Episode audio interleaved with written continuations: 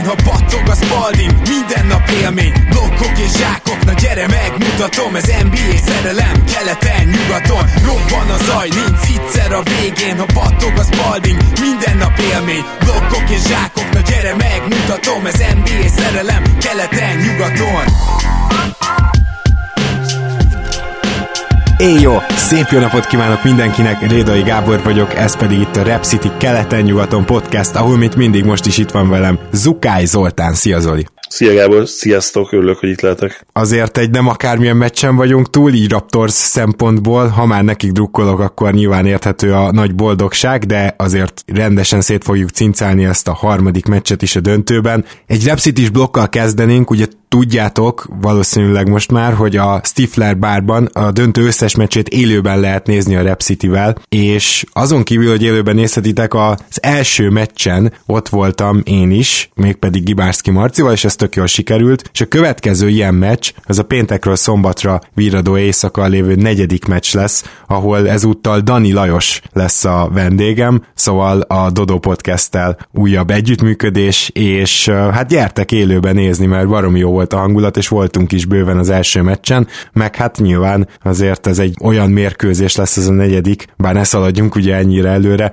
ahol tényleg mind a két csapatnak elképesztően fontos a győzelem. Na de túl vagyunk ezen a harmadik meccsen. Zoli, mit láttál? Én azt gondolom, hogy azért így, hogy Clay Thompson is kiesett erre az egy meccsre, így gyakorlatilag kötelező volt győzni a Raptorsnak, és úgy érzem, hogy nagyon szépen hozta a kötelezőt a torontói csapat. Ezek a kötelező meccsek sokszor a legnehezebbek. Ez kicsit közhelyes, és nyilván, hogyha magát a játékot megvizsgáljuk, akkor persze ezek a meccsek a legkönnyebbek, hiszen az ellenfél átlagos erőssége azért valószínűleg lecsökken az ilyen találkozókra. Nyilván vannak kivételek, amikor extra teljesítmény van esetleg egy olyan játékostól, akitől nem várnánk, de a Warriors most tényleg annyira opciók nélkül maradt támadásban, így ugye, hogy Durant már régebben, és ugye most Clay is kivált erre a mérkőzésre, hogy egyszerűen nem volt olyan játékos, aki ezt a 18-20 pontot oda tudta volna rakni Curryn kívül, és azt hiszem, hogy ezt a meccs előtt is mondtuk egymásnak, írtuk egymásnak, én legalábbis a chatten biztos írtam, hogy kell valaki, aki fellép, és egy 18-20 pontot Curry mellett be tud tenni a közösbe. Ez nem történt meg. A Raptors oldaláról viszont én azt gondolom, hogy megérdemlik azt, hogy megsüvegeljük őket. Az elejétől, a mérkőzés legelejétől érezték a vérszagot, és a kiegészítő játékosok egy olyan szintű magabiztossággal mentek ki a pályára, hogy ezt a mérkőzést tulajdonképpen nem tudták elveszíteni. Egy egyébként egészen szenzációs Curry teljesítmény ellenére sem. Igen, erről a Curry teljesítményről mindenképpen akarok beszélni, de a felvezetőthöz annyit tennék hozzá, hogy Curry gyakorlatilag akkorát játszott, hogy bizonyos szempontból szerintem azt is elmondhatjuk, hogy Clay Thompson nélkül nem is igazán támadásban esett szét a Warriors, bár ez a harmadik 109 pont kicsit csalóka, mert ez egy nagyon gyors meccs volt, tehát itt a 109 pont nem számít annyira soknak, úgy érzem. Ettől függetlenül nyilván támadásban is szenvedtek, de védekezésben még jobban szétesett a Warriors, tehát számomra elképesztő volt az, ahogy a Raptors folyamatosan 0-24 tudta kialakítani a helyzeteit, és volt egy nagyon rövid időszak a második vagy a harmadik negyedben, azt hiszem, ahol egy picit tényleg megszigorította a védekezését a Golden State. Na, azt kellett volna végig, hogy meccsben legyenek igazából.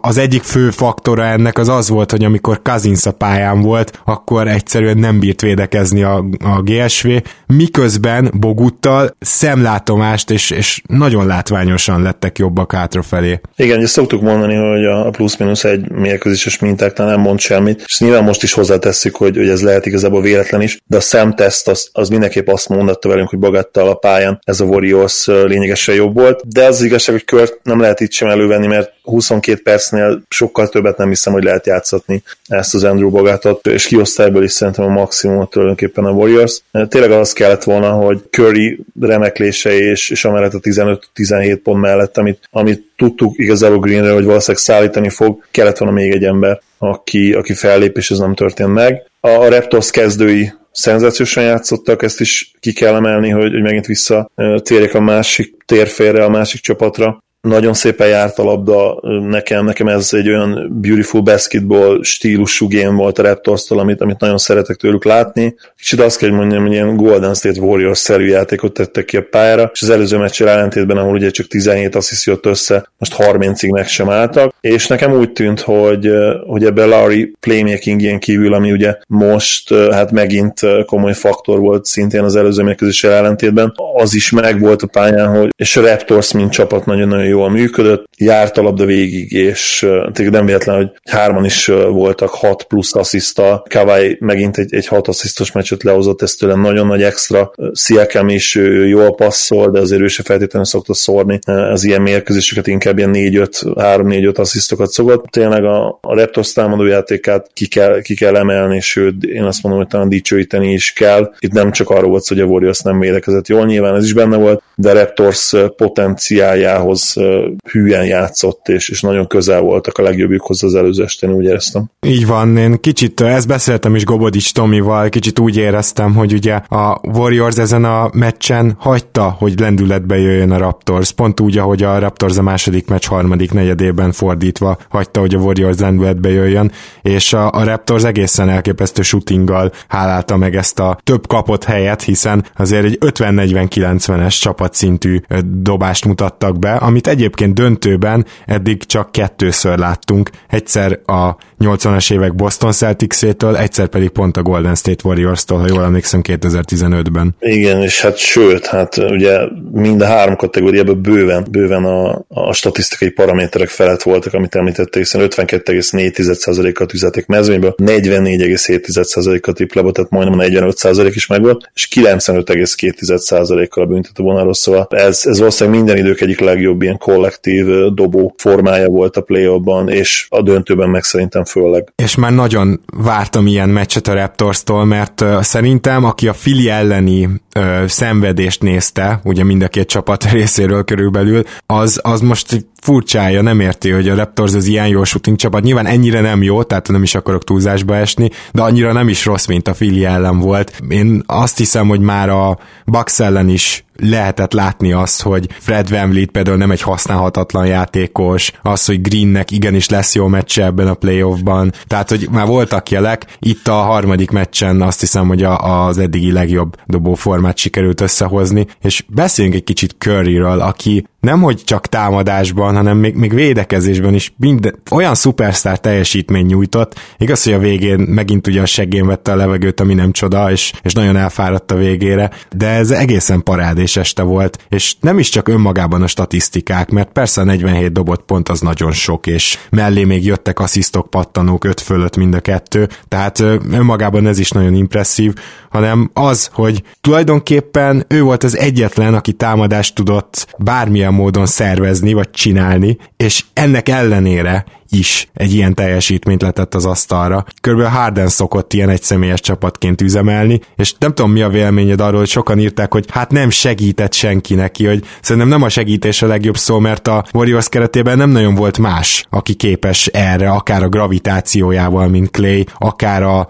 nagy figyelmet igénylő középtávoliaival, mint Durant, akár a passzjátékával, talán azt lehet számon kérni, de nem volt rossz ugye Draymond Green ebben, szóval, hogy ki segített volna, egy ilyen teljesítmény volt a maximum gyakorlatilag. Főleg úgy, hogy ugye ne felejtsük, hogy Kevin Looney is kiesett. Az ő kieséséről talán nem fogok annyian beszélni, mint Clayről vagy Durantról, illetve az ő hiányzásukról, de én azt gondolom, hogy hihetetlenül fontos faktor lehet ez a döntő hátralévő részében, és ha visszamegyünk kicsit a Warriors védekezésre, és megnézzük azt, hogy a pick and roll ellen, illetve a rim protection, amit tudtak nyújtani, ami azért hát helyenként csapnivaló volt, azért szerintem el kell játszanunk akár azzal a gondolattal is, hogy lehet, hogy ezen egy specifikus meccsen még akár Thompson hiányzásánál is fájóbb lehetett, és ha már ugye megint felhoztam a védekezést, nyilván te is mondtad egyébként, hogy Clay lehet, hogy itt hiányzott tényleg igazán, és nyilván ebből is benne van, nem csak Looney, hogy nem sikerült a pálya azon oldalán maradandót alkotni. Lowryt szinte bizonyos, hogy a Warriors wrestlingnél jobban tudta volna limitálni, még akkor is, hogyha egyébként tényleg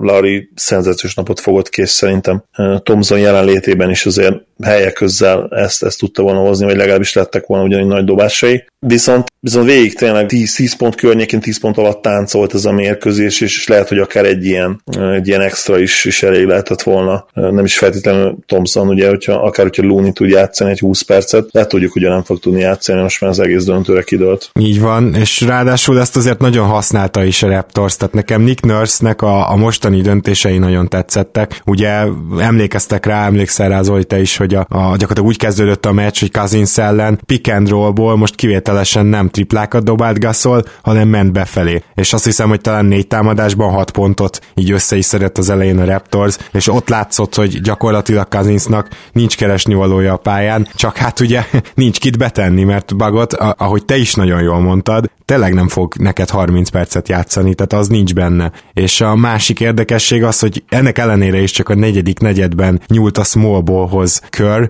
viszont akkor a Raptors megint csak nagyon jól kontrázott, hogy Ibaka centerben, és ezt tudjuk, hogy a small ballok ellen Ibaka működik centerben, ő azért sokkal mozgékonyabb, és hát ebben az időszakban kiosztott vagy 4 blokkot egymás után, nem is tudom. Igen, és természetesen Kevin Looney, azt hiszem Kevint mondtam, mentségen szóljon, ugye, hogy ők is, meg a család is rosszul jut a saját nevét, de félretéve a tréfát, arról kezdünk el gondolkodni, hogy ki az, aki itt felléphet a Warriorsnál a következő mérkőzéseken. Nem tudok nagyon pozitív lenni, megmondom őszintén, tehát ez egy teljesen kizsigerelt csapat jelen pillanatban, és bár nem esélytelenek, én azt gondolom Thompson és Durant nélkül sem, akár egy negyedik mérkőzésen, de ott olyan extra energia kellene mindenkitől, hogy még ha be is húzzák, utána én azt gondolom, hogy amikor mennek vissza Kanadába, nagyon nagy, akár fizikális hátrányban is lehetnének, tehát igazából ezért lenne nagyon fontos az hogy visszatérjenek a következő mérkőzésen, akár mind a ketten, akár legalább az egyikük. Hát ugye Thompsonra jó esély van a hírek szerint, tehát ő valószínűleg visszatér, Durant pedig valószínűleg nem. Engem nem, ugye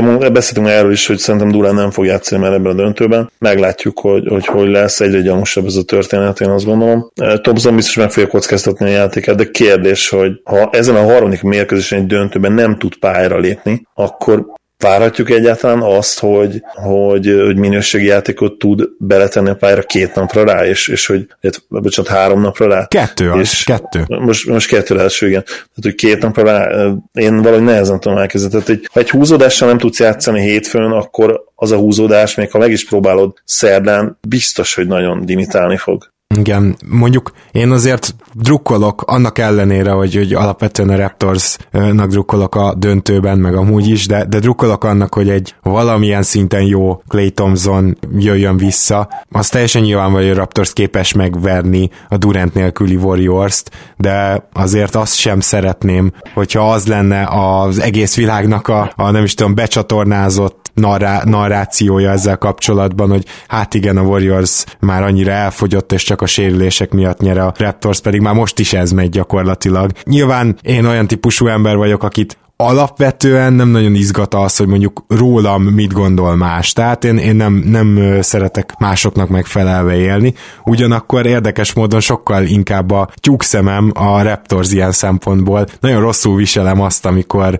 teljesen hamis narratívák vannak. Viszont azért itt őszintének kell lenni. A Raptorsnak tényleg hatalmas előny, hogy nincs Durant, és nagy előny volt most, hogy nincs Clay. Tehát azért ebben a narratívában nyilván van valami igazság, de azért ugye egy 25 éves fennállású franchise most felérhet a csúcsra. Én azt remélem, hogy azért nem csak ez a narratíva marad majd meg a sajtóban. Én teljesen megértelek, hogy amikor 2011-ben megnyertük a bajnoki címet, akkor ez a legfőbb kifogása az volt, hogy hát LeBron borzasztóan játszott, és igazából csak ezért volt esélyünk. Hogy nyilván az egy csapat védekezés is volt, tehát a Mavericksnek is volt benne szerepe, és persze valóban, tehát LeBron egy számára teljesen ura és ritka sorozatot hozott le, ami valószínűleg a mai napig, hát ki úgymond a többiből, hogyha ez egy létező szó, és igen, a szurkolói szempontból is abszolút megértem, amit mondasz, mert nyilván nagyon sokat nem vennél az örömödből, de egy picit azért elvenne, és a legjobb az lenne mindenki számára, nyilván semleges szurkolókról beszél főleg, hogyha vissza tudnának térni a sztárok a Warriors-ba, és egy szoros párharcot láthatnánk, mert jelen pillanatban azért az a veszély is fennáll, hogyha esetleg sem Durant, sem Thompson nem tudna játszani a következő mérkőzésen, hát akkor bizony benne van az, hogy a Raptors akár 4-1-re is megnyerheti ezt a finálét, és azt én személy szerint nem szeretném, bár ugye én is a Raptorsnak drukkolok, ezt már elmondtam többször, de azért ne legyen, ne 5 meccs legyen, hanem legyen minimum 6. Ebben egyrészt egyetértek, másrészt pedig tényleg ott van az, hogy most van különbség a csapatok között a Raptors javára, és most nem a 2-1-ről beszélek, hanem a sérült Warriors és a Raptors közötti talent különbség, és azért a döntő az már tényleg az a terep, amikor elképesztően összeérnek a csapatok, végigmenetelnek, és ott már egy ilyen különbséget kihasználnak. Nyilván jöhet egy katasztrofális shooting forma, vagy nem is tudom, egy fáradtság, de úgy alapvetően 10-ből 9-szer az ilyen talentfölényt azért kihasználják a csapatok, mint ahogy a Golden State is kihasználta mondjuk tavaly a Cleveland-del szemben a teljesen nyilvánvaló talentfölényét. Igen, és ha a talentről beszélünk, akkor egy kicsit a Finals MVP watchot is izzítsuk be. Én azt gondolom, hogy Kawhi lehozott megint egy ragyogó, hát ilyen kicsit low-key, de azért elit mérkőzést. Ugye a statjait nézzük meg, 30 ponttal zárt, mindjárt mondom a többit, 30 ponttal, 7 lepattanóval és 6 assziszta volt, emellett 2 blokkja, és természetesen 2 stílje is, ugye az ő hatalmas kampó kezeivel azért mindig elcsel legalább egy-két labdát, és most a totálstatokat nézve, Steph Curry jelen pillanatban 34,7 pontot átlagol, 5,3 lepattanót és 5,3 asszisztot, 63%-os TS-sel, Kawhi pedig jelen pillanatban 29 pontot, gyakorlatilag felkerekítve 10 lepattanót, 5 asszisztot, ami szerintem szenzációs, és ő is ezt teszi pontosan ugyanúgy 63%-os TS-sel. Curry egy nagyon picit jobb a 3 meccs alapján, de én azt gondolom, hogy Kawhi van annyira jó, hogy ha és amennyiben a Raptors nyert, akkor egyértelműen ő legyen a Finals MVP. Igen, főleg ha 4-1-4-2 lesz. Azt mondom, hogy egy 4-3-as Raptors győzelemnél én jelen pillanatban Curryt választanám, és ebbe egyszerűen az van, hogy úgy érzem, hogy Curry volt az, aki szupersztár teljesítmény nyújtott ezen a harmadik meccsen. És a másik érdekesség az, hogy tényleg Kawhi nagyon jó statisztikákat hozott, de ezen a meccsen nem ő volt a csapat legjobbja, hanem Lowry, és... Egyértelműen, igen. És ez azért is volt, mert Kawhi szemlátomást fél lábon játszik, tehát ezt Gobodis Tominak az első meccs után, amikor mondta, hogy úgy látja, hogy sérült, be kell látnom, hogy igaza van. Még Lowry talán nem zavarja annyira a nem dobó kezén, hogy konkrétan nem érzi a hüvelykújját, pedig az is egy olyan sérülés, amiből szerintem egyből majd műtét lesz, amint véget ér a döntő, de Kawhison most már mozgásban nagyon-nagyon látszik ez a térdsérülés, hát a végén védekezésben Nurse már bújtatta, annyira nem bírt mozogni. Szóval azért ilyen szempontból viszont még nagyobb dolog, hogy ilyen statisztikákat produkál. Igen, és az, hogy így is eljut a pálya azon részére, ahova csak szeretne. Tehát amikor ott van a lehetőség, akkor még be is húz a zsákol is, és ezek a zsákolások se olyanok persze, hogy a feje a gyűrűnél van, hanem a hihetetlen hosszú kezeit, és a hihetetlen hosszú karjait, és a lapát kezeit a lehető leghatékonyabban használva nagyon gyorsan behúzza a gyűrűbe a labdát, és ez is ilyen kicsit energiatakarékos, nyilván ő elevesse ez a átzsákolok mindenkit, és áldozatokat szedek a pályán típus, bár ez az utóbbi azért igaz rá, csak ő ugye ez a tipikus, ez a csendes, orgyilkos, nem feltétlenül egy LeBron James habitusú játékos, de szenzációs nézni tényleg így is, hogy mennyire hatékony, és ez nyilván azért nem annyira súlyos sérülés, de ez az egyértelmű sérülés sem hátráltatja őt igazán. Ami a negyedik meccset illeti, feltételezzük egy pillanatra, hogy van Clay Thompson. Mi az, amiben ettől függetlenül is szerinted javulnia kell a Warriorsnak, illetve a Raptors helyében húznál le olyan változtatást, amit győztes meccs után nem szoktak, bár tegyük hozzá, hogy nekem nagyon szimpatikus volt az, hogy vezetett a fél időben most a Raptors, és ennek ellenére Fred VanVleet jött ki Curryn védekezni a harmadik negyedre, és aztán Green is megkapta a játékperceit, és ki is használta, szóval végül is Nurse-től egyáltalán nem lenne idegen, hogyha meghúzna egy-két változtatást, és konkrétan erre a Fred VanVleet dologra is kérdezek rá ezzel nálad. Szerintem nem fogja berakni a kezdőbe, de lehet, hogy ezt megismétli majd a következő mérkőzésen is, főleg, hogy a Curry megint egy nagyon jó első félidőt hoz hoz le, megpróbálván egy picit lelassítani a harmadik negyedben. Ugye tudjuk azt, hogy a harmadik negyed az mekkora kulcs, nem csak ebben a párazon, de úgy általában is playoff kosárlabdában, ugye a halftime adjustmentek utáni periódus, az első 4-5 perc az hihetetlen fontos szokott lenni ezeken a mérkőzéseken. Sokszor szerintem, ha nem is teljes mértékben eldönt, de legalábbis beállítja egy bizonyos örökpályára azt az adott mérkőzést, amiről utána nagyon nehéz a vesztes, vagy a vesztés álló csapatnak letéríteni ezt a, most már így belementem ebbe a sorba, akkor ezt a repülőgépet. Oké, legyen az. Legyen repülőgép. És hogy miben tudnak változtatni? Hát nyilván hasznos lenne, hogyha cserejátékosok jobban dobnának, mint tették azt. Nem volt egyébként katasztrófa a Warriors triplázása, ez nyilvánvalóan elsősorban Currynek volt köszönhető, aki ugye 6/14-et dobott. Jerebkótól ez az 1/3, mégis nem olyan rossz, 33%, McKinney is bedobott egy triplát, de például Cooknak volt egy teljesen üres dobóhelyzete a két triplájából, az bedobhatta volna, illetve hát volt azért, Iggynek volt legalább 3 teljesen üres dobása, de az igazság, hogy tőle ezt nem lehet elválni. Tehát egy Iguodala annyira streaky, hogy nem várhatod el, hogy 4/6-ot bedobjon. Tehát ezek már igazából inkább ilyen wishful thinking. Igen, ilyen wishful thinking, hogyha esetleg megint nagyon jól játszana a Raptors, és jól dobnának, akkor talán ezt így lehet ellensúlyozni. De hogyha egy ilyen hasonló forgatókönyvű mérkőzés lesz egyébként, akkor szerintem azt megint el fogja veszíteni a Warriors, mert egyszerűen ugyanez lesz. Tehát nekik kollektíve csapatként védekezésben kell valamit kitalálni, hogy a Raptors ilyen 105-108 ponton tartsák, vagy nyilván segítene az is, hogyha a Raptors nem fognak ki jó napot, és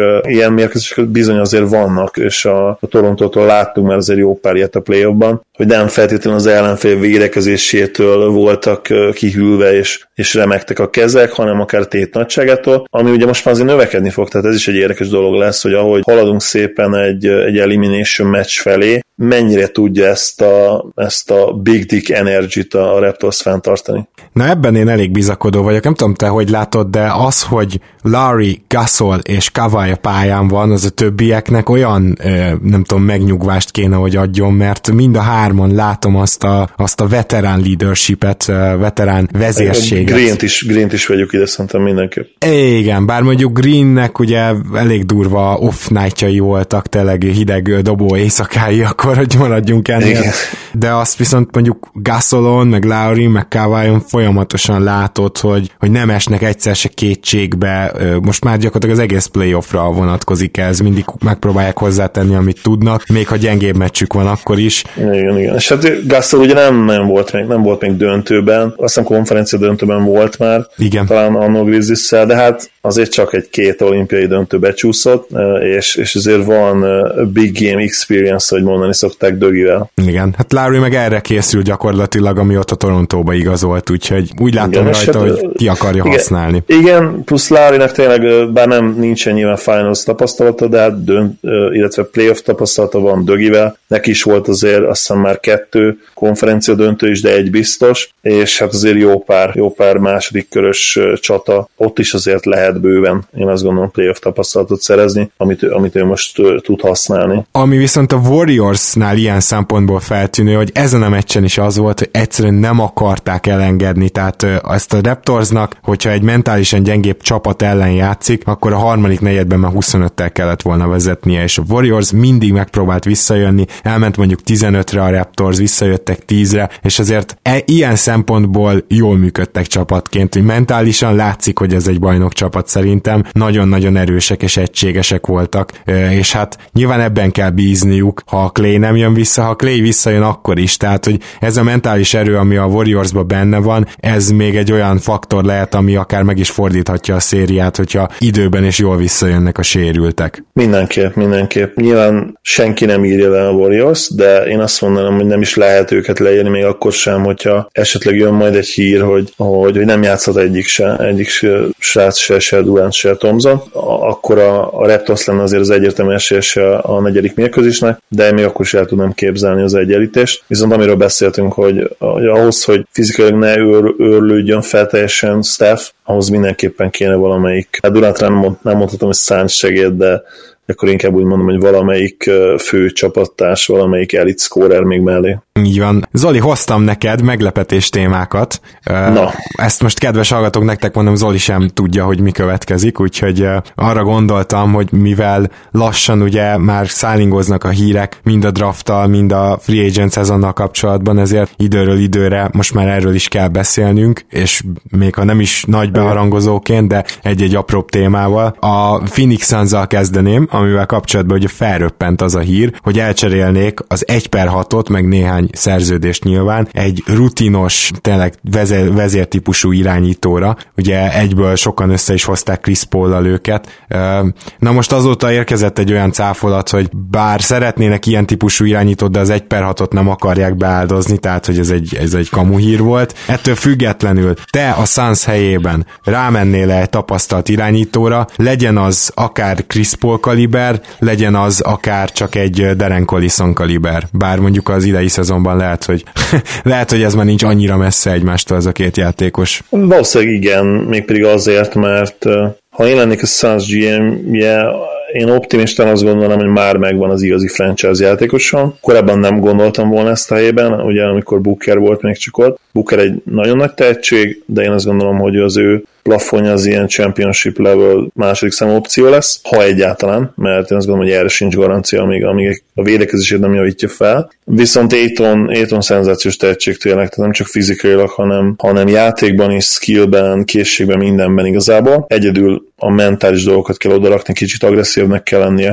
ez az úgynevezett gyilkos ösztön benne még nem feltétlenül van meg, de minden más, én azt gondolom, hogy már igen, és tényleg csak elültették ezt a magot, illetve már ki is nőtt valamennyire, és csak öntözni kell, és akkor egy gyönyörű növény lesz ebből, egy gyönyörű nagy kaktusz. Uh-huh. Csak kell egy karó, vagy egy olyan fa, ami mentén tud nőni, igaz? Hogy igen, ez nagyon jó, köszönöm, ez egy nagyon jó assziszt volt, és akkor tényleg egy olyan játékos, aki konkrétan asszisztokat tud adni. Tehát például egy Steve Nash, az most egy Aytonnak olyan szenzációs fit lenne, probléma az, hogy ugye nincsen Steve Nash, illetve hát van, de már szegény visszavonult, mert most ugye búslakodik is a BL döntő miatt, ugye hatalmas Tottenham Hotspurs fan, szóval igen, csinálnám. Chris Paulért nem cserélnék, még pedig azért nem, mert bár nincsen, ha jól tudom, no trade clause a szerződésében, olyan hatalma van a ligában, és annyira tudja irányítani ugye az eseményeket a menedzsmentjén keresztül. Emlékszem, a Player Associationnek is talán tagja a bizottságnak, vagy legalábbis volt a múltban. Szóval, ha mondjuk LeBront vesszük a legnagyobb hatalommal bíró játékosnak a ligában, akkor én nem lepődnék meg, hogyha Chris Paul lenne a második. Bizony. Hát és Chris Paul gyakorlatilag elcseréltette magát ugye Clippersből, tehát ő közölte, hogy felveszi akkor az opcióját jövő évre, de akkor cseréljetek el Houstonba. Szóval amit akartam mondani, hogy hiába nincsen no trade clause a szerződésében, ő simán mondhatja azt a Sunsnak, hogy fuck off, én nem fogok egy fiatal csapatba játszani, hülyék voltatok, hogy cseréltetek értem, kiülöm a szezont, ahogy Kawhi csinálta, és az ő esetében szerintem nem is nagyon kell majd kutatni orvosok után, hogy megállapítsák, hogy ő sérült, hanem megoldja önerőbe, és ott lenne a Suns, hogy el kell cserélni, de nyilván ezért nem fognak eddig eljutni, mert Chris Paul mondaná nekik, hogy nem, gyerekek, nem, ez nem fog összejönni, keresetek másik célpontot. Következő témám az, hogy szinte senki nem beszél arról, hogy már majdnem mindenkinek van edzője, és a Memphis Grizzliesnek még mindig nincs, és van egy kis teóriám is erre, szeretném csak úgy előadni, hogy annyira biztos szerintem a Memphis abban, hogy Morantet kell ott draftolni, hogy ő a legjobb talent, amire lehetőségük van a második helyen. És szerintem ez annyira lefutott, hogy már csak ezért sem sietnek, mert ugye azt tudnotok kell, hogy azért az edzőket általában nem úgy szokták bedobni, hogy draft után, vagy free agent szezon után, és ez nem véletlenül van, az edzőnek lesz egy elképzelése, és ahhoz draftolnak, ahhoz szeretnének free agenteket szerezni. Én szerintem a Grizzlies azért nem siet ezzel, már 7 edzőt meghallgattak, több közülük másodedző, voltak egyetemi edzők, tehát hogy abszolút inkább nem a mainstream vonalból akarnak választani, hanem egy saját Brad Stevens-t akarnak előbányászni maguknak, és azért nem sietnek, mert szerintem innentől teljesen garantált 100% biztossággal megjelentetjük, hogy Morant lesz ott, és úgy látja a Grizzlies, hogy nincs is értelme bárki máson gondolkozni. Nem rossz az elmélet, tetszik, én megvettem simán Én is azt gondolom, hogy teljesen egyértelmű, hogy Morantot kell kiválasztani. Ugye én nem láttam olyan nagyon sok mérkőzését, rengeteg highlightot láttam róla. Egy hihetetlen robbanékony tehetségről beszélünk, aki szemre tényleg ilyen high ceiling prospectnek tűnik, tehát még nagyon sok mindent tanulhat, a dobását még egyértelműen lehet fejleszteni. Nekem tetszik az, hogy beláll a labdába, úgyhogy én is azt gondolom, hogy nem kérdés, hogy Berett előtt elvinném. Berettnek vannak nagyon rossz szokásai, ő is szerintem az élettől függetlenül egy high ceiling prospect. Róla is nagyon sok összefoglalót láttam, ugye gyakorlatilag az összes lottery pickről nézegettem, hiszen volt azért minden esélye Mavericks-szel kapcsolatban. Ők szerintem hárman el fognak menni az első három helyen, az első kettő az ugye nem kérdés abszolút, és pont emiatt az sem kérdés, hogy a Grizzlies el fogja vinni, még akkor sem egyébként, hogyha meg akarják tartani Conleyt, mert akkor vagy behozzák a padról az elején Morantet, vagy akár egy kétirányítós rendszerre megindulnak már a legelejétől a szezonnak, és ennyi. Igen, hát Conley védekezését ismerve ez abszolút reális, és meg lehet oldani, és akkor még mindig ott van az, hogy Conley egy fél évig jó hatással van a gyerekre, meg rengeteget neveli, mert nyilván, hogy ez lenne, és akkor utána cserélik el. Szóval ez úgymond egy ilyen kicsit közös megegyezés is lehet a Grizzlies és Conley között, mert azért a jó Mike az most már mondogatja, hogy hát ő mindig is Grizzly marad a szívében, de ő is szeretne egy olyan esélyt, mint amit most már Gasol kapott. És hát Conleyra is lehetnek érdeklődők, ha már említettük azt, hogy a Sunsnak milyen jól jönne egy rutinos irányító, és nem csak a Suns, hát szerintem őt, hogyha nagyon akarja a Grizzlies, akkor akár most nyáron, akár februárban is elcserélheti. Mindenképp nem kérdés, persze. Főleg, hogy tudjuk, hogy már vannak olyan csapatok, amelyek nagyon régóta vadásznak rá, például a Utah Jazz, ugye? Utah Jazz, igen, Detroitot sokat emlegették, szóval van itt bőven. Kedves hallgatók, ne felejtjétek el azt, hogy a Rap Cityvel együtt lehet nézni most majd velünk együtt is, ugye velem és Dani Lajossal együtt a Game 4-t. Azt se felejtsétek el, hogyha 5000 forint fölött online vásároltok a Rap City-nél névadon szponzorunknál, akkor kaptok ajándékba egy Jordan zoknit. Zoli, nagyon szépen köszönöm, hogy itt voltál, és hogy a meglepetés témákra is válaszoltál. Örülök, hogy itt lehettem. Szia Gábor, sziasztok! Kedves hallgatók, nektek pedig nagyon szépen köszönjük a figyelmet, és azt, hogy ennyien támogattok minket Patreonon, ez is elképesztően fontos számunkra, úgyhogy tartsátok meg jó szokásatokat, sziasztok!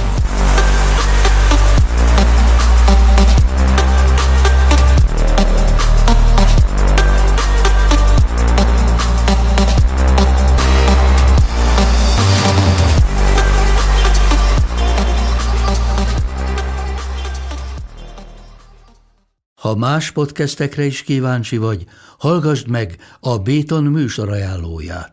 El tudod képzelni, hogy a podcastet, amit éppen most hallgattál, fél év múlva már a mesterséges intelligencia generálja? Mi sem. De ha érdekel, eljött-e már a gépek lázadása? Hallgass bele az Embertelen Podcastbe. Orsós Lajos vagyok, a műsor házigazdája. Egyelőre még élőben. Egyelőre. Fedezzük fel együtt, hogyan ismerkedik, randizik, mesél és vitatkozik Betty és Péter. Két teljesen mesterséges intelligencia. Lajos, a podcast címét mond még egyszer, léci. Oké. Embertelen Podcast. Ez a műsor a Béton közösség tagja.